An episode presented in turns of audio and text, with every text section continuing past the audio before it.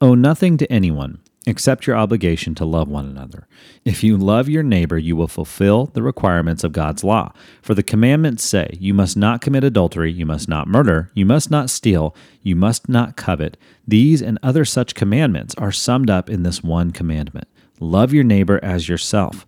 Love does no wrong to others, so love fulfills the requirements of God's law. Romans 13, 8 through 10. Hey, it's Corey, and during the 2019 Jeopardy Tournament of Champions, host Alex Trebek got choked up when he read the final response from a Brown University student who wanted to show support for Trebek in his battle with pancreatic cancer. The emotional moment came when Trebek read the contestant's final answer. Instead of writing a correct response, the contestant wrote, We love you, Alex. In place of the word love, a heart had been substituted.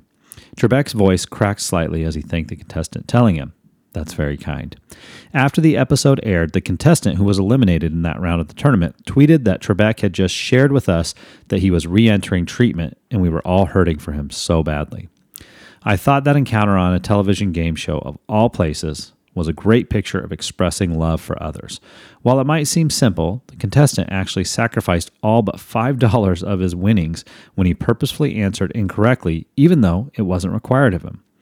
But love is more than just telling someone we love them, isn't it? Love is expressed through our actions toward others. As I go through my day to day, I'm going to make conscious efforts to not just express love toward others, I want to find ways to show it. Will you join me? Have a blessed day.